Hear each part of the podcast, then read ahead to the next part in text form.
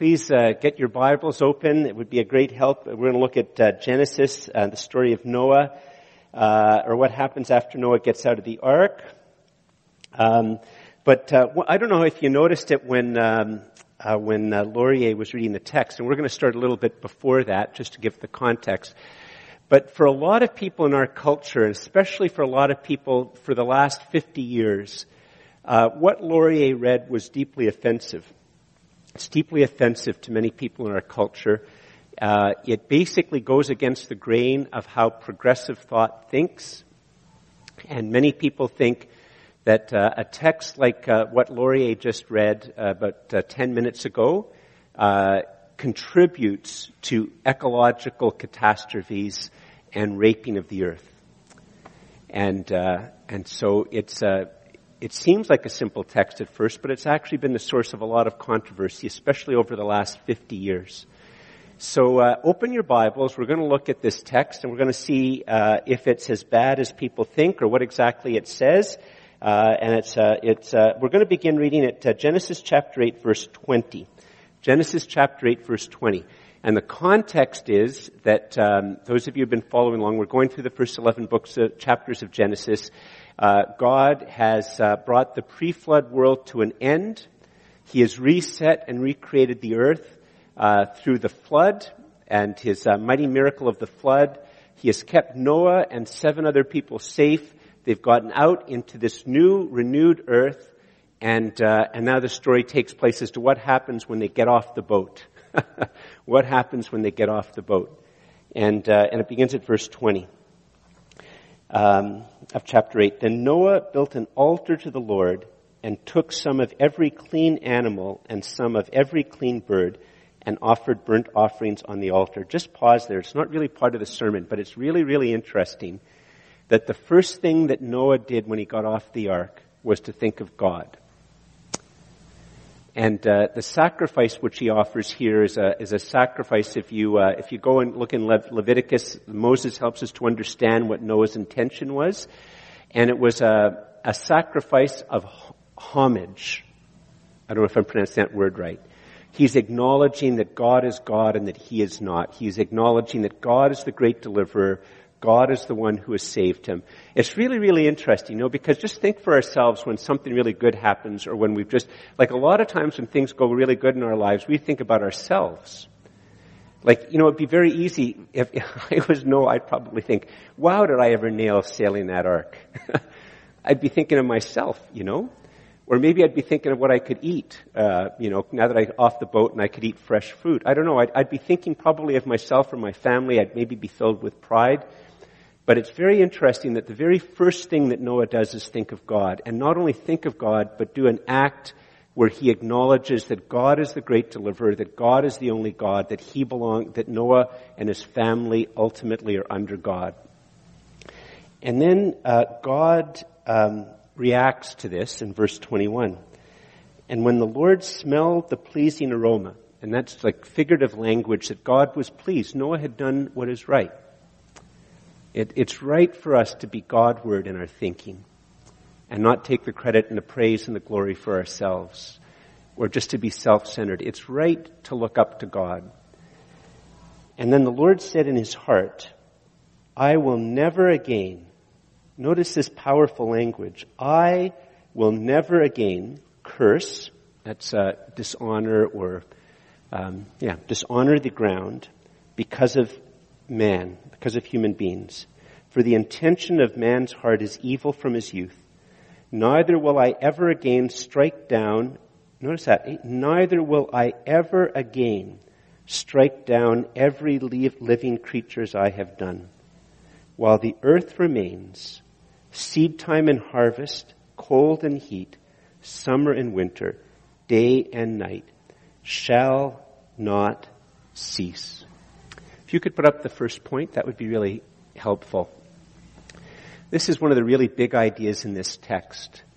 God has promised that He will never let human beings make the world uninhabitable for human beings. That's what this text is saying. God has promised that He will never let human beings make the world uninhabitable for human beings and for other, other living beings as well. It's, um, it's an actually astounding promise. It's um, unilateral. God does it by himself. It's uh, unprovoked. It isn't that Noah has asked for this or we human beings have asked for it. It is unconditional. Uh, and it is completely and utterly unending. And the text emphasizes that. It makes us understand how serious God is about this promise, that God will never allow human beings to make the world uninhabitable for human beings, and that he himself will not destroy the earth by a flood ever again. If you just jump down a few verses to chapter 9 verse 8, it's made even clearer in the text. It's emphasized time and time and time again in the text. Then God said to Noah and to his sons with him, Behold, I establish, I establish my covenant with you and your offspring after you. That's us. And with every living creature that is with you, the birds, the livestock, and every beast of the earth with you, as many as came out of the ark, it is for every beast of the earth. In other words, it's not just for the animals that come out, it's for every single critter. every critter that's ever lived and ever will live.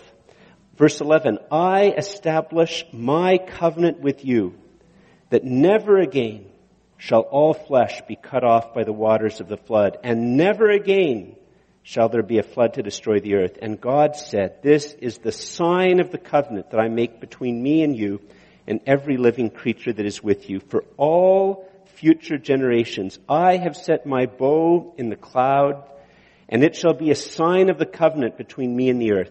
Just pause here for a second. Uh, the text isn't saying that there weren't rainbows before this. It's, uh, it's just saying that God is taking something which is very, very public, and it's, there's all this other symbolism that we could think about it, you know, in a sense that it's in the sky, that it goes, covers a big distance, that it encircles, like it's, it's pointing upwards, uh, you know, that it's his, his war bow set down. There's all this imagery and all that you can think of. And, and, and we have to be acknowledging that, you know, often now when we think of rainbows, we think of the LGBTQI community, but the Bible says that when we see a rainbow in the sky, that is a sign that God has given, a public sign, whether you're in Kenya, whether you're in China, whether you're in Australia, whether you're in Canada, He's given this sign. And every time we see this sign, we are to remember that God is making this solemn promise. Verse 14, when I bring clouds over the earth and the bow is seen in the clouds, I will remember my covenant that is between me and you and every living creature of all flesh, and the waters shall never again become a flood to destroy all flesh. When the bow is in the bow, bow, I can't say that word, is in the clouds, I will see it and remember the everlasting covenant between God and every living creature of all flesh that is on the earth. God said to Noah, This is the sign of the covenant that I have established between me and all flesh that is on earth. So it's emphasized time and time and time again. God does this on his own initiative. There's no conditions that um, never again will the flood destroy the earth. And not only will never again will the flood destroy the earth, is that God is going to guarantee that the earth is inhabitable. That's how this is all moved forward. We're going to be fruitful. We're going to multiply. The, God will guarantee it. Now, many, many, many, many people over the last 50 years, because there's been in, in uh, a justifiable concern about pollution, um, they, um, I mean, it's very, very common thought that human beings can destroy the planet. That if we don't deal with climate change in a particular way, it endangers all life. That if we don't deal with nuclear war, endangers all of life. If we don't deal with this, it endangers all of life. It's a very, very constant theme. If we don't deal with overpopulation, it's going to cause all these problems. It's going to, it's going to endanger human life. It's a very, very, very common belief that the ability to destroy all things is in human hands, and therefore we need to take very, very drastic measures to change it. And when people see texts like this, they say, good grief, George. Like, if people actually believe this, It's going to mean that they don't take pollution seriously. It means they're not going to take this seriously and overpopulation. It's going to permit the, the raping of the earth. It's going to, t- it, it's, it's, George, this is the most unbelievably dangerous text. People might say, George, does, does God not know how evil human beings are? And how they can take promises like that and just do all sorts of unspeakable things. Well, you know, it's very interesting that when God makes this outrageous promise, He makes it fully aware of what human beings are like. I don't know if you noticed. Look, look again at, at, at chapter 8, verse 20 and uh, to 22, how I began. I don't know if you noticed, it's, oh, it's a bit jarring if you read it slowly and carefully. Notice how jarring it is. Okay, look again, verse 20. Then Noah built an altar to the Lord and took some of every clean animal and some of every clean bird and offered burnt offerings on the altar. And when the Lord smelled the pleasing aroma, in other words, he's pleased with it, the Lord said in his heart, and here's the thing, I will never again dishonor the ground because of man. And then does he say, because I think human beings have a great future. I think human beings will be responsible. I think human beings are perfectible. I think human beings are good. I think human beings are wise. I think human beings are smart. I think human beings aren't selfish. No, he says, for the intention of man's heart is evil from his youth. He knows humans. And yet, right after that, he says, Neither will I ever again strike down every living, creature as I have done, while the earth remains, seed time and harvest, cold and heat, summer and winter, day and night shall not cease. And not only does the beginning of this, before this promise, but immediately after the promise, in fact, God shows, uh, God shows, there's this, the Bible shows the depth like a really, really, really, really terrible example of sin. Look at verse 18 of chapter 9. This is a bit of an X-rated sermon, actually. Um, one of the problems we have with reading the Bible is if they were to really make the Bible and put it in a movie, it would be X-rated. Lots of the Bible would be X-rated. Look at verse 18 of chapter 9. So here, you know, the question is, how on earth can God make this unbelievable, unconditional promise that He is gonna, you know, it doesn't, it almost sounds as if no matter what human beings do, they will not be able to destroy the planet. And we can say to ourselves, gosh, with nuclear bombs, with this, with this, with this, with this, does God, is He off his, like, is He nuts? Does He not know what human beings are capable of? Look at 918. The sons of Noah who went forth from the ark were Shem, Ham, and Japheth. Ham was the father of Canaan. These three were the sons of Noah, and from these the people of the whole earth were dispersed. Noah began to be a man of the soil, and he planted a vineyard, and he figured out how to make wine. And he drank the wine and became drunk, and lay uncovered in his tent. And actually, that's a bit mild it's sort of a funny type of idea, but he somehow exposed himself. In other words, that not only is there the sin of being drunk, but that somehow, even though he was in this, the privacy of his tent, there was a type of a drunken, wanton exposing of himself. Um, he's lost any sense of type of modesty, even though he's in his own um, his own tent. And then verse 22, and Ham, the father of Canaan, saw the nakedness of his father and told his two brothers outside. Now, the problem with this translation, and if you, you read commentaries on it, um, it's fairly literal, but it doesn't capture the nuance. And in the nuance, saw the nakedness of his father is clearly homoerotic and incestuous. And um, the text doesn't go into detail about it, and so it leads to a lot of other speculation. But in the original language, uh, it's clearly something evil, something sexual, something uh, incestual. Whether it's just merely as a great lusting and desire after his heart, whether it's connected to something like masturbation, whether it's connected to actual sexual penetration.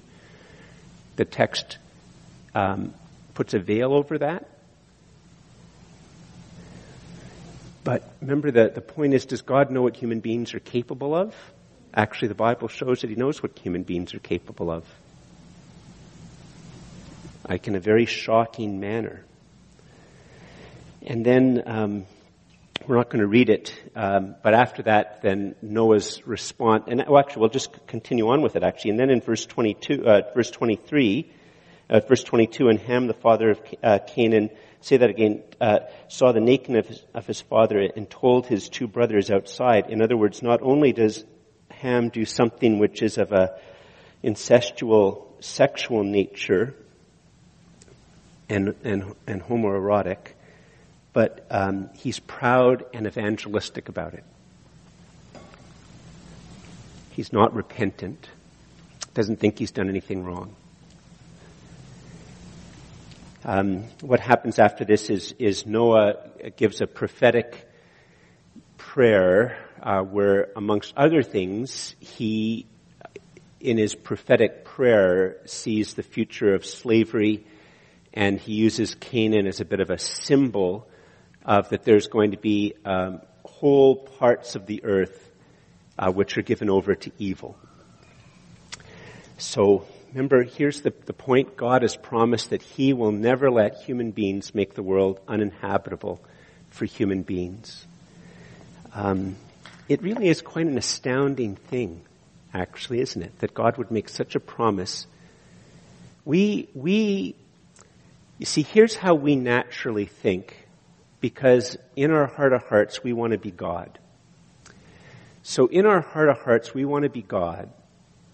And so we really think that God, I mean, it's funny. On one hand, we don't want God to frighten us, but on the other hand, we'd much rather that God said something frightening that this is going to go really bad for you if you do certain things, or we'd, we want to, we'd want to make it a bit of a quid pro quo. I, I won't damage things if you do things the right way, or, you know, whatever it is. It's, we have a hard time with this just pure gift of grace and life that God is going to give to the human race. But he, he does it in the context of knowing human evil, and he does it in a very, very, very interesting way, letting human beings know that he's still going to judge and that there's a, a, very, very profound, humbling limit. And this is going to get even more politically incorrect. It's going to get more, even more politically incorrect. Uh, just before I get to that, you know, when um, one of the things that often gets snuck into discussions around the future of the earth and the danger of uh, human beings destroying the earth is that we human beings, it's not that we sort of remember what God's word says, but we start to believe that we can create by our own efforts some type of utopia. And it's very, very interesting. What often happens in the conversation is that on one hand, we say, how on earth can you trust private individuals to not cause damage or certain rogue nations to cause damage? But in the very, very next breath, with the other hand, they say what's really needed is people like us to be in control to make sure the damage doesn't happen. and nobody notices that somehow or another we can't trust all those other people, but we can trust me. Give me the power. But this text, in fact, the Bible is very, very wise. It's going to say something very, very, very, very politically incorrect, but it's very wise. And it's the bit in between what I first read and what I just, just read. Look at verse 1 of chapter 9. And God blessed Noah and his sons and said to them, Be fruitful and multiply and fill the earth. The fear of you and the dread of you shall be upon every beast of the earth and upon every bird of the heavens and upon everything that creeps on the ground and all the flesh of the sea. Into your hand they are delivered. Every moving thing that lives shall be food for you. As I have given you the green plants, I give you everything. Now just pause for a second here. This is um, just a bit of a timeout about the text. This is really very, very, very interesting. Um, those of you who were here last week, I, I tried to show how uh, just before the flood, in a very, very simple way, God describes, the God's Word describes that it's almost as if the earth before the flood had become something like Mordor. And one of the things which is really, really interesting is that then God uses the flood, He, He judges the earth, He kills, it brings to an end the, the whole pre-flood world, and uh, that now we're in the post-flood world, and there's just these little tiny bits of suggestions, a little bit about what the life and, and life was like before the flood. It's sort of implied here that, that there used to be a different relationship before the flood between human beings and animals. It's implied that before the flood, all human beings were vegetarians. It implies in the, in, in chapter six that there was a different relationship between spiritual beings and, and, and, and, and, and human beings and the, the whole age thing shows that somehow or another human beings lived for a far longer time. And as the, as the Bible text continues, it's all just hinted at here. It's, uh, you know, if you were a Christian poet or a fantasy writer, I guess there's no reason why you couldn't write a, a fantasy novel about life before the flood and, and what it would be like to be in a world where there's a different relationship with animals and, and who knows, maybe in some way fantasy writers and even mythology is somehow another t- tight um, getting in touch with uh, the, the real history of what life was like before the flood. You know, because it's not, the, it's probably not the case. Like a lot of people say that what the Bible has done is it's, it's making myth, it's, it's taking myth and pretending it's history. But probably what's really going on with the Bible is that mythology was originally history. And what the Bible is telling us is what really happened. And um, and so here we see in this this particular text, we're, we're not getting to the, the political, politically incorrect part. part's going to get to it in a moment. But the Bible's saying to human to Noah and his sons. Remember, he's guaranteed. God has guaranteed that um, I will never let human beings make the world uninhabitable for human beings. And he's saying, go out there, be fruitful and multiply. Grow and fill the earth. And you human beings, you still have dominion over the earth, but now there's going to be a different relationship with animals. Now animals are going to fear you. But you still have responsibility for them. You still are to have dominion over them. And, uh, and, and then he puts this profound check on human power and this profound warning to the abuse of human power. Look at verses 4, 5, and 6 of chapter 9. But you shall not eat flesh with its life. But you shall not eat flesh with its life, that is, its blood. And for your life blood, I will require a reckoning. Some of your Bibles have another word which is a good translation as well, an accounting. From every beast I will require it, and from man. From his fellow man I will require a reckoning or an accounting.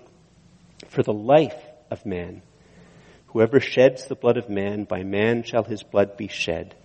For God made man in his own image. Um, could you put up the next point?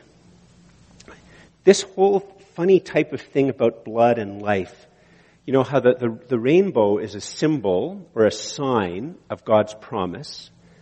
And God is now saying that when we see blood, it's a sign of life.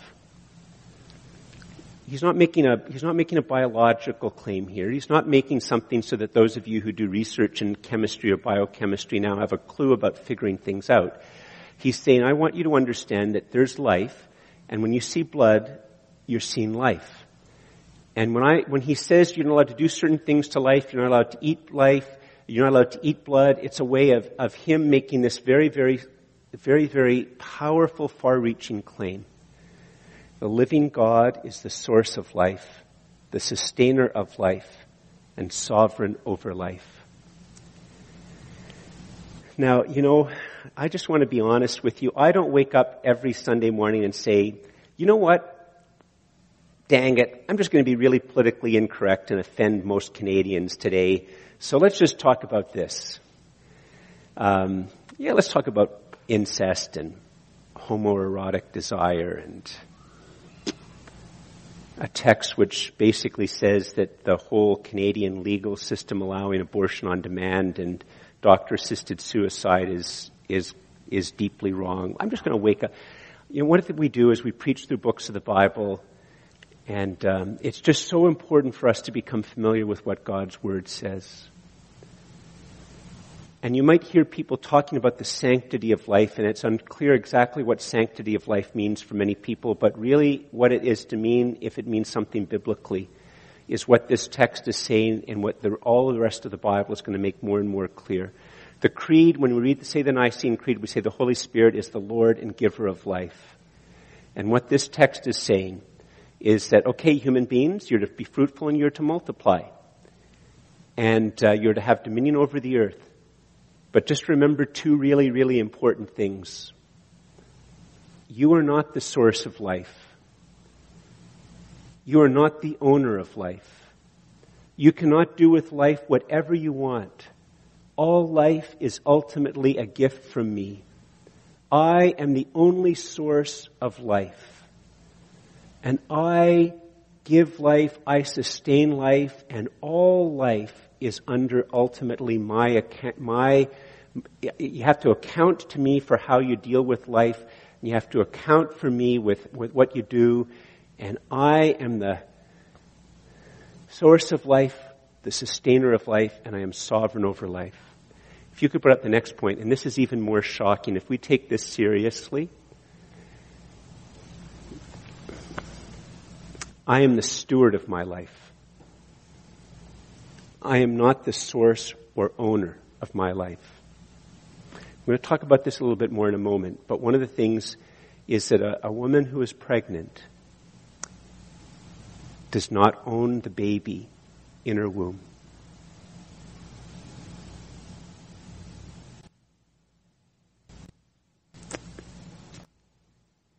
Neither does the state, neither does the tribe, neither does the patriarchy, neither does the matriarchy. You see, this text, on one hand, it undermines the claim of every king, the claim of every tyrant, the claim of every ideology, the claim of, of, of every state. On one hand, it undermines all of those things, but at the same time, it actually provides an unbelievable dignity to human beings. When it's, when the Bible is telling us that I don't own my life, I'm the steward of my life, that doesn't mean that, that the state can come in therefore and say, ah, therefore I own you. No, no, no, no, no. No, no, no, no, no. God is the source of life. He is sovereign over it. And it's mine, in quotation marks, but it's mine as a steward, as a manager. It means that it's been given to me by God. Life has been given to me by God. And since he's still sovereign over it, it means he has his purpose for life. And as a steward, not an owner, I am to seek his purposes and to manage in a well, in a way, my own life in a way that when I have to give an accounting and a reckoning for it, I will hear well done. It means when the Bible is telling us that God is the source and sustainer and sovereign over life, it means that we are to seek to call out to God to understand the structure of life and what will lead to my flourishing.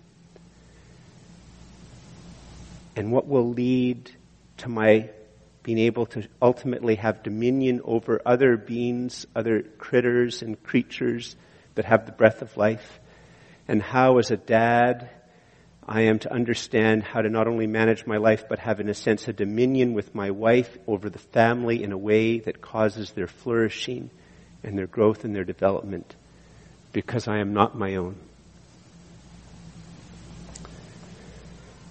Now here I just want to make a bit of a pause.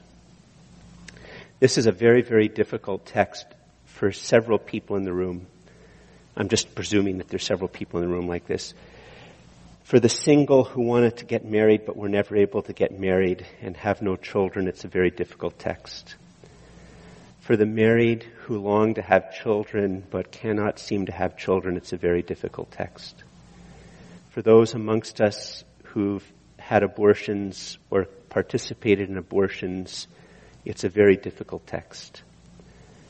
For those who might be present who came to church today and they are considering an abortion, because they've gotten pregnant and they're maybe even part of the church and they can't imagine revealing to everybody that they've gotten pregnant. How can they, if they're such a good Christian, all those things going through your minds, these are very, very difficult texts.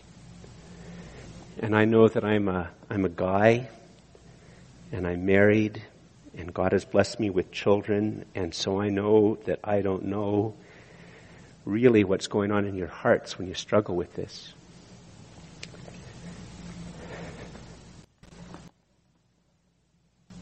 But, you know, when we read this text as Christians, we read this knowing that uh, God is going to send a Savior.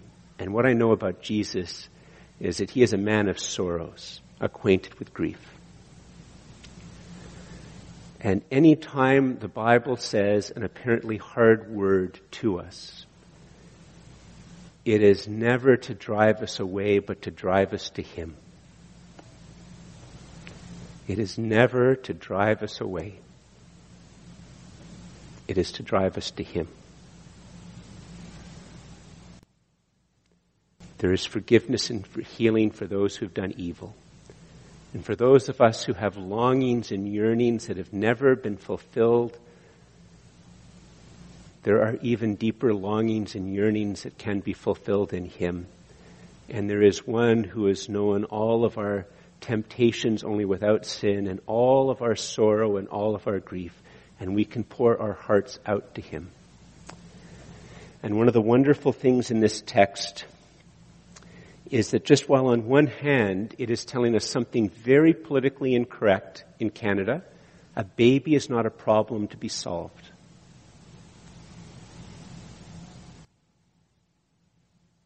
A baby is not a problem to be solved. A baby is something to celebrate. And that is very, very, very countercultural today. But at the same time, this text, by reminding us that my life is a gift from God, it has come from God, and He sustains my life, and He is sovereign over my life. This text is a profound assurance of the integrity and of the value of a person who never marries or who never has children and all of our sorrows. It is a profound text of comfort about the value we have in God's eyes who has given us life. Who has given us life. You know, it's, um, one of the things, if you could put up the next point, Andrew. Uh, over the last couple of months, I've had several conversations in coffee shops around this. In fact, just a little while ago, I had a conversation with some Jehovah Witnesses. And one of the things I like to do with Jehovah Witnesses is knock them off their spiel. And one of the things I tell them is that uh, the, one of the many weaknesses of their thought is they have no ability to believe that God is love. This is Trinity Sunday. Uh, next Sunday we'll do the Athanasian Creed. Those of you who are hoping for the Creed for Dummies, we'll do it next week. Um, I love the Athanasian Creed because I'm a dummy, so it's so clear. And and you know one of the things about the the, the thing only the Christian revelation makes clear that God is love in a very very powerful way. Because from all eternity, the Father has loved the Son, and from all eternity, the Son has loved the Father. And, and the Bible even describes in some cases as if the Holy Spirit is almost, one way to almost understand the Holy Spirit is this constant motion of love from the Father to the Son and the Son to the Father. And so the, um, God's love is never need love or compelled love. And this is very frightening to us you know, we get into a marriage and we, we, we hope that in a marriage that on one hand, the reason we have this marriage is that we're compelled by the beauty of the other person. Or, you know, we have a, you know, we have a friend and, and we almost like it. We don't want them to need us too much, but we want them to need us a little bit because it, it's something that we can control and, And, and the Bible, the Bible says that God doesn't need, He didn't need to create human beings because He needed somebody to love. I said that to my Jehovah Witnesses.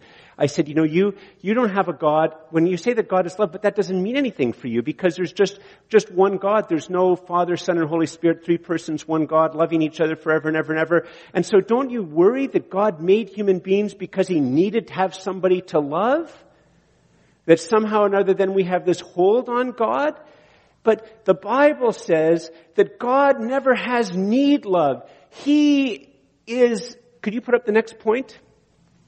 God is love without need. He loves us because He is love. He loves us because He is love. And on one hand, this is unbelievably frightening because we like love that involves some need or some compelling. But when we come to God, there is no need, there is no compelling, there is just pure, unending, self-giving, holy, merciful, just, true, giving love. That we can never repay, that we can never compel, that we can never put Him in our debt, that we can never outlove Him or outgive Him there is on one hand this unbelievable challenge for us to stand completely and utterly naked before God, understanding His unbelievable generosity and goodness to us that we can do nothing to compel it. He loves us because He loves us because He is love. And because God is unchanging. This while on one hand frightening us because we want to put God in our debt is ultimately the only ground for any hope. That God is love, that He is unchanging. And for us as Christians, in a powerful level, this whole idea that God is the source of life, that He is the the um, the sovereign over life, that He is the um, that He's giver of life, that that that, that ultimately all life comes from God, that we in a sense are just stewards over it. The Bible tells us, what, remember that text in John when Jesus is saying, uh, before uh, to, to, God in front of his disciples as he's going to be going to the cross, he says that he's about to be glorified. He's about to have his glory shown. And what the Bible is saying is if you want a snapshot of God, if you want a snapshot of God's glory, if you want a snapshot of God is love, if you want just one picture or one image of who the real, true, living God actually is, you see that best when you see God, the Son of God, dying upon the cross. Because you see, you know, even in this sacrifice that begins the book of Genesis, you know, where, where Noah gives a sacrifice, when you understand that all life ultimately comes from God, that He is the source of life, that life is His, that really, it's God's life that dies in that sacrifice. It's not something Noah does. It's not even ultimately something really that the, the animal does that even in, with every single animal sacrifice, when you understand that all life comes from God, it's pointing that ultimately His life makes us right with Him. And then we see that most perfectly and completely in God, the Son of God, the source of life, the giver of life, sovereign over life, for all life dying upon the cross with pure, unmerited, unasked for, unsought, undeserving love.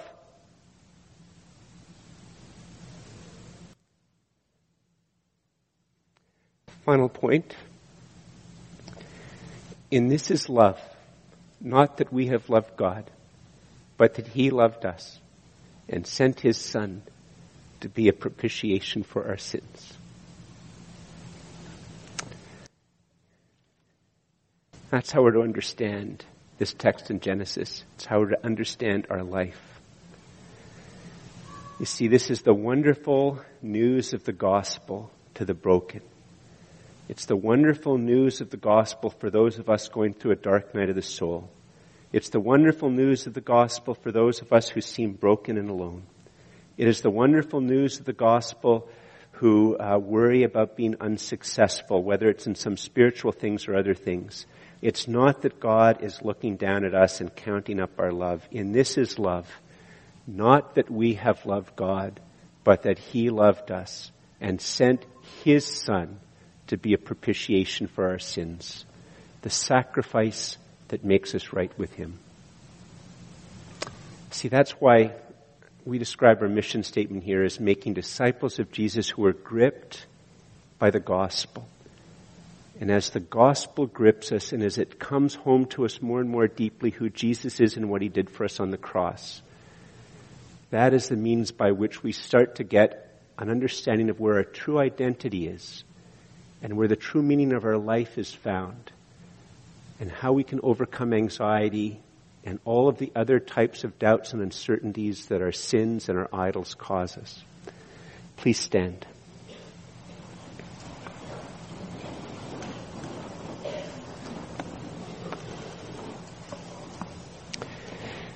Just bow our heads in prayer.